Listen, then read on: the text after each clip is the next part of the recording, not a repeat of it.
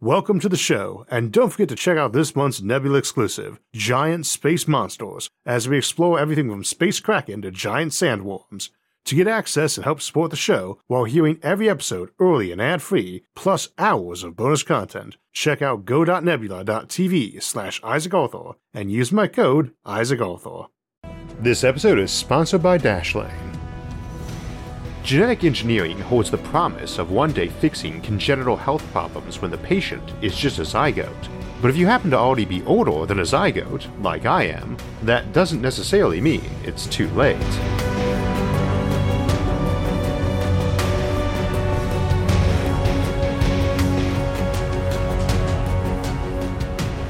Medicine has historically been something we put in our bodies, but what if we could alter the body itself to heal or even improve ourselves?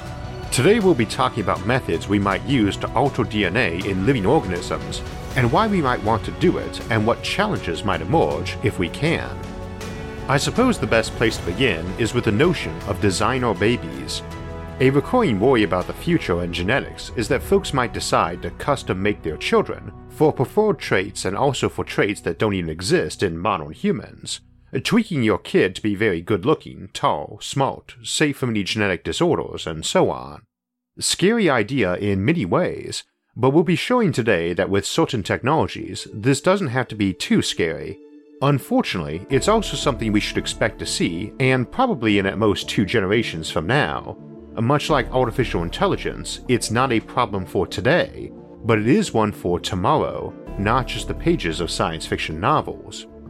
That said, while we'll discuss designer babies to introduce the basic concepts and concerns, scientific and social and ethical, we are more interested today in altering the DNA of fully developed organisms, not just at the fertilization stage, but that's where we should start.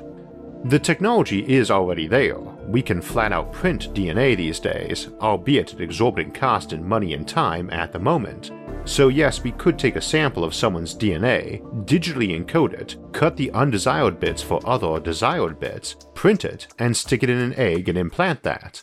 We've some other methods too, which work better for minor tweaks, but that lets you do whatever you please. However, it doesn't guarantee a viable organism on the other side. Just because you can alter a blueprint to whatever you want and print it, doesn't mean the machine or building in that schematics is going to function well. You need to know what you're doing, and if we tried to do much beyond replacing known genetic defects with safe strands or other existing human traits, or traits of whichever organism we're contemplating, we only have incredibly limited ways of determining if it will or will not turn out badly badly isn't just limited to the organism not being viable or having all the traits you wanted, but also long term side effects. Being born a Superman, presumably to very wealthy parents too, able to solve advanced math and science problems in between your gigs for your modeling career, posing with Olympic gold medals, is probably going to spawn some personality problems, it's hard to treat someone for narcissism if it's a bit debatable if they are actually narcissistic or merely realistic about how awesome they are. It ain't bragging if it's true, as the saying goes.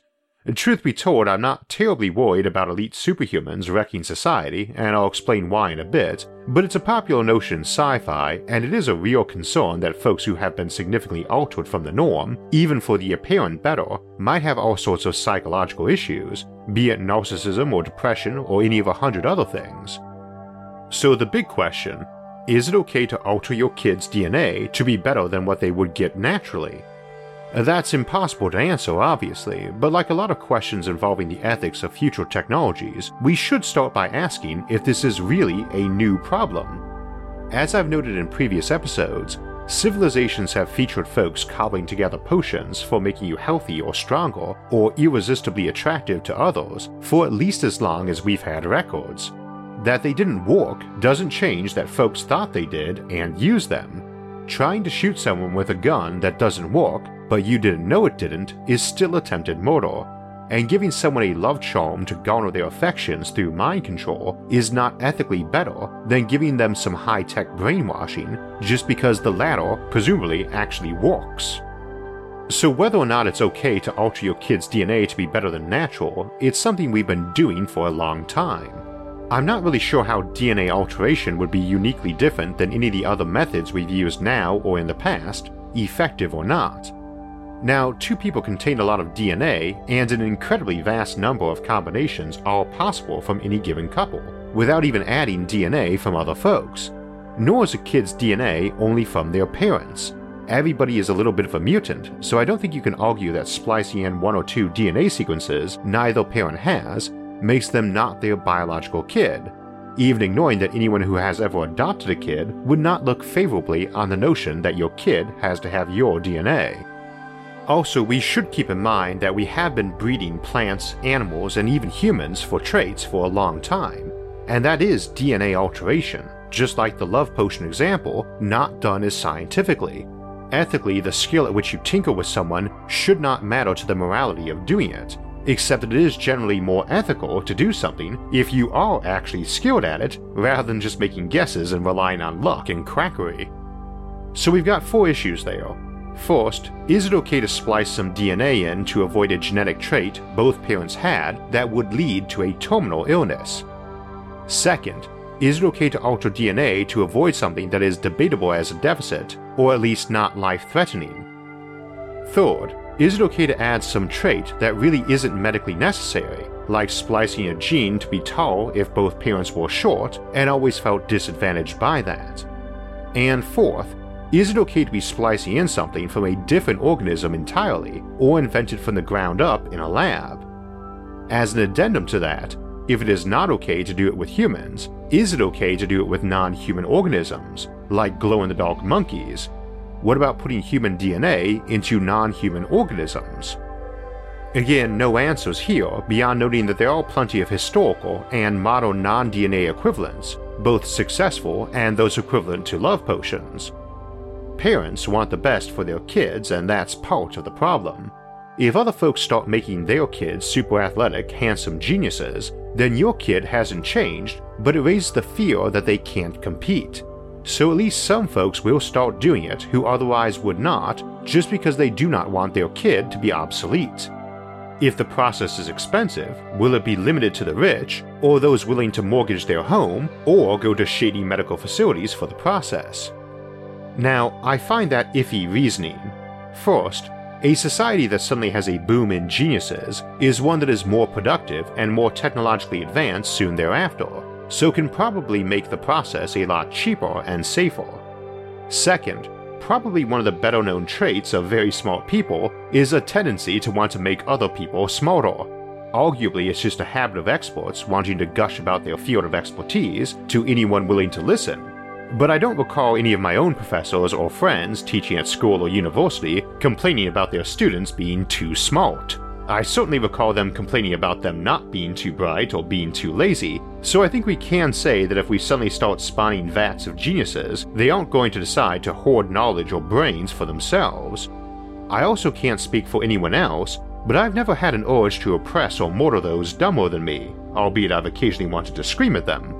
Of course, it might be different if they regarded themselves as a whole new species, but while kids often excel at things better than their parents did, very few seem to harbor patricidal tendencies, so for gradual improvements, I wouldn't think it would be an issue. Moreover, I don't think it would prevent the attempts, since again, parents want what's best for their kids, and when we warn parents about striving too hard for that, it's usually because we're worried they're putting too much pressure on those kids, not out of a fear they are torn genocidal on the mundanes. But this does bring up another ethical issue. Not whether or not it's moral to genetically tweak your kid, but if it's immoral to do it without their consent, which they obviously can't give as a zygote or embryo, even a really smart one. And I think we'd have to say informed consent too. Getting your toddler to willingly agree to jump in the Gene Splicer 3000 is not informed consent by an adult of sound mind. This is the problem, because at the moment, while this technology is still in its earliest infancy, it can only be done to folks in their earliest infancy, so consent isn't even an option. Now, obviously, folks have to make big decisions for their kids. You don't ask your kid if they want to learn to speak or get vaccinated, let alone if they want to be born in the first place. Still, it's a big change and would sit a lot better if it's a change that could be done as an adult. That also eliminates the obsolescence issue, since anyone could then get it done if they chose to. They could also get upgrades or changes or even downgrades later on as it improved or their desires changed. There is always a fear that the ultra wealthy would hoard such technology, but while I can't dismiss that entirely, I tend to feel it's working on an assumption of a zero sum game. I do tend to place trust in humanity's better nature, especially when its members are acting under a spotlight and watching each other, but we don't actually need to. Everybody benefits in a society where folks are healthy, smarter, and live longer. There's no real advantage to keeping other folks unhealthy, dumb, or short lived relative to yourself. Though I don't doubt some folks would prefer that, and I suppose certain combinations of events might allow such a stratified dystopia. There could also be unforeseen consequences to a society that's healthier, smarter, and longer lived, and we examined some of those in our post scarcity civilization series. I think, though, the more likely situation is that folks who had alterations along these lines would encourage others to get them, not force them to get them, or deny access to them, and would generally raise the net productivity of society enough that even those folks left behind could still enjoy a much higher standard of living and opportunity than now. Of course, I am a noted optimist. Whichever the case, though, it's not really a new problem. We arguably had it with education in the past, and it is also the same one we have with cybernetics. Indeed, I'd actually expect cybernetics to be the more preferred route for folks trying to become superhuman, but they're also not exclusive. Some folks might prefer only the genetic route, maybe some only the cybernetic, but I'd imagine most who were okay with one would be okay with both. As a side note, I mentioned longer lives, and that is actually an automatic consequence of being able to manipulate DNA in fully mature organisms. The basic notion is that you've got to replace all their DNA with altered versions, which is many trillions of them throughout our trillions of cells, and a lot of what we call aging appears to be just the slow breakdown and mutation or cancer of various cells in their DNA. So if you can go around replacing those with altered ones, expanded gene therapy as it were, it rather eliminates that aspect of aging. As we discussed in The Science of Aging, there is more to achieving biological immortality than keeping your DNA fresh, but just doing that alone would vastly extend lifespans, it also implies technologies that could be adapted to handle most of the other known aging problems too. Okay, so how do we actually do that? Get into tens of trillions of cells in the typical human and replace their DNA? Well, obviously, we start by experimenting on non humans, and again, the episode is DNA manipulation in living subjects, which isn't limited to humans. It was a poor selected topic, so I'm not sure of the intent of either the person who suggested it or the various folks who voted for it on our Facebook group, but I'm assuming the main interest was humans. We'll talk about non human applications briefly in a bit.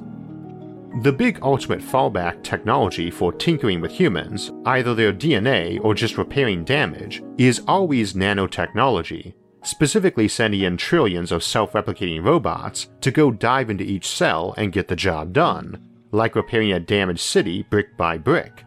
But we already have nanotechnology, whereas we don't have tiny autonomous machines or self replicating ones. Or rather, we've got those too, but we didn't actually make them. Hijacking all the microscopic organisms already floating around in humans or in other organisms is one possible method that seems more promising, at least in the short term, and could ultimately be functionally identical to the nanobot process. You've probably heard of CRISPR, clustered, regularly interspaced, short palindromic repeats, and indeed is not from humans but may be a great boon to humans. Essentially, it's DNA sequences that can be used as markers to identify and snip out a chunk of DNA and replace it with something else. This is pretty much what we do with tiny nanorobots, too. By and large, DNA is very good at replicating itself with minimum drift, so if you can tag and fix bits of a DNA strand, or replace them with a new one with a preferred sequence, you can basically let those little buggers run around doing the work. Alternatively, you might simply make a few cells of each type with the preferred feature and some tag of their own, then send in viruses to slowly kill off the cells that didn't have that tag. Your cells all replace themselves with time, so if you have a few healthy ones with a preferred tweak, you can rely on them replacing the others if you can make those others more likely to die off than the new ones. You could also wholesale replace organs too. You aren't likely to reject some cloned organ that is your DNA with a couple minor tweaks. That might be one way for folks to gradually adopt genetic alteration. your heart is needing replaced and you get a new cloned one grown, but your doctor suggests you get the cloned version grown from your own DNA with a tweak or two to remove some defect or add a sequence that makes for healthier hearts. Your organs don't all have identical DNA to each other, and it doesn't make you a Frankenstein monster either. Or more than we are now, anyway. A DNA sample from one part of your body won't perfectly match a sample from another part or from a sample taken when you were younger anyway. This would just be more deliberate. I suppose it's unnatural, but I'm still waiting on meaningful and workable definitions of natural and artificial that apply to anything humans do in the first place. If the replacement cloned organ does its job and doesn't get rejected, then it's a strictly philosophical issue that its DNA has been tweaked when we grew it, and since we didn't know what DNA was till the middle of last century, and not many philosophers have addressed the matter. Though let us not be too blase about the risks and dangers of genetic engineering. They are already very real, if often exaggerated and treated as a boogeyman in my opinion, but as we get better at it, those dangers will get more real too. It's great to make a crop that produces twice as much food off the same land. It solves a lot of food issues and ecological ones too by requiring less land, but there's obviously a lot of concerns about GMOs both in terms of nutrition and ecology, and these are, thus far, fairly minor tweaks. Some of those problems will go away just by getting better at it, but it also introduces new ones, since you can be a lot more ambitious. I dislike thinking of newly spawned organisms as freaks and abominations, but even I flinch a bit at the notion of a tree that we gene hack to have blood instead of sap and grow meatballs as fruit. Fields of bacon grass that we mowed like hay has its appeal, most things involving bacon do, but perhaps some stones are best left unturned and some roads best not traveled. On the other hand, it would be pretty awesome if we could tweak some sort of core or shell organism to grow those roads for us and maintain them. As I said earlier, one of the methods of tweaking DNA in a living organism is to deploy nanobots to do it, and we often think of using those same nanobots for building and maintaining structures. If we can circumvent nanobots by hijacking existing microorganisms to do those jobs inside us, and be comfortable with that, we can presumably do it for outside us too. There's a pretty blurry line between a hijacked organism being repurposed and genetically altered to serve that role and an outright nanorobot, and arguably no difference at all, same as we might say there's no difference between a cybernetic eyeball and a genetically altered vat grown one. Interestingly, we might also expect nanobots to use something akin to DNA themselves, and potentially even to be putting the schematics for those nanobots or gene tweaked microorganisms into human DNA or RNA, or even a separate organelle like mitochondria, the powerhouse of our cells, which has its own distinct and very not human DNA, but is still inherited down generations. Of course, we are not limited to human examples, and given the ethical worries about it for humans, we might see alterations in animals before that. In an extreme case, that might be outright uplifting, where you alter an animal neurologically and maybe physiologically to human levels. See that episode for details. In more simple cases, it is not necessarily making a cow that produces more milk, something we've been breeding them for down the centuries already, you might instead alter a plant or algae to grow milk instead. But altering animals for food production can be more indirect too. You might alter them to do the actual farming instead. We already use animals for pollinating crops and aerating soil, such as bees or worms do, and we've used large animals for dragging plows around too. You could potentially wire up animals to tend crops and pick fruits and nuts, and deposit those in bins and take a share for themselves, same as with the nanobots versus microorganism case, there's a gray area between fairly advanced automation and animals. And as we discussed before, it's a risky proposition to make an artificial intelligence smarter than it needs to be, so human level AI might not be too common, while animal level AI and robots might be heavily used. But you might go entirely organic too, using squirrels or other small animals to plant and pick crops. You might genetically alter them to perform this behavior instinctively, or just be smarter and easily trained to the task. The other direction, of course, is that you might decide human plus AI is needed to tackle certain problems, and be more comfortable using genetically altered humans who had bigger brains, or just were tweaked to be slightly better at certain types of thinking, reminiscent of the Mentats from Frank Herbert's Dune. Ethically speaking, that's the sort of thing you'd rather do to an adult volunteer and via a process which could be reversed. And so we tend to think of that as a cybernetic augmentation. But if you can do DNA manipulation of adult organisms, that door is open as an alternative too. That's a key notion also, because the ability to do it in living subjects means not just that it can be done with the informed consent of the subject, but that it can be reversed too. If you want to have your DNA tweaked to be covered in muscle, or a savant at math or similar, being able to opt for it as an adult and able to reverse it is likely to be a huge factor in whether or not society is okay with such alterations, and is why it's a very distinct thing from the notion of designer babies. I would not be surprised if we saw that, but I'd also not be surprised if we saw that banned too, and only lifted when we could make changes to adults and reversible ones, and ones which were not inherited, being specific to given organs rather than sperm or eggs. It avoids a lot of worries and opens up a lot of doors, though it's still quite the Pandora's box. Of course, that's true of almost everything we discuss on the channel, and a lot of the things our civilization is doing, or has done in prior times too. So I suspect we will see this technology emerge, and probably this century, and probably for all sorts of applications we can't even imagine yet. You might have noticed today that I mostly refer to genetic engineering or tweaking rather than hacking something's DNA, and while these terms are synonymous, I avoided that because I suspect that involuntary or covert alterations to other people's genes, or infecting them with some equivalent of cybernetic or biological malware, will be something we'll have to deal with in decades to come, and I'm betting that will be the term that gets used genetic hacking. Pretty terrifying notion. We already warn people all the time not to use their laptop or other devices on public networks without taking precautions like a VPN, and the genetic equivalent would be more like a flu that you could pick up in public that rewired your DNA. The flu and other viruses also being a big concern these days, with the coronavirus added to the mix. It's a bit interesting that we adapted medical terms to computer terms and might well adapt them right back to biology in an upcoming era of genetic alteration hacking. But for the moment, we do have those computer viruses and malware to worry about, so I can't stress that point of a moment ago enough. Don't use public networks unless you're running a VPN, virtual private network, on your device. If you're looking for a good VPN, I'd recommend Dashlane, it has over 11 million users, including myself, and I love that I can use it on all my devices seamlessly.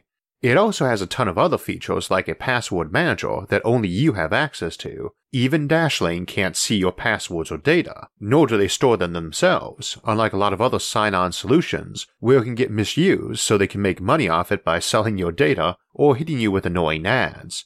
So you get a VPN, but also tons of other great features like one-click logins, autofill for personal info and payment details, high but secure mobility across many devices and platforms, and much more.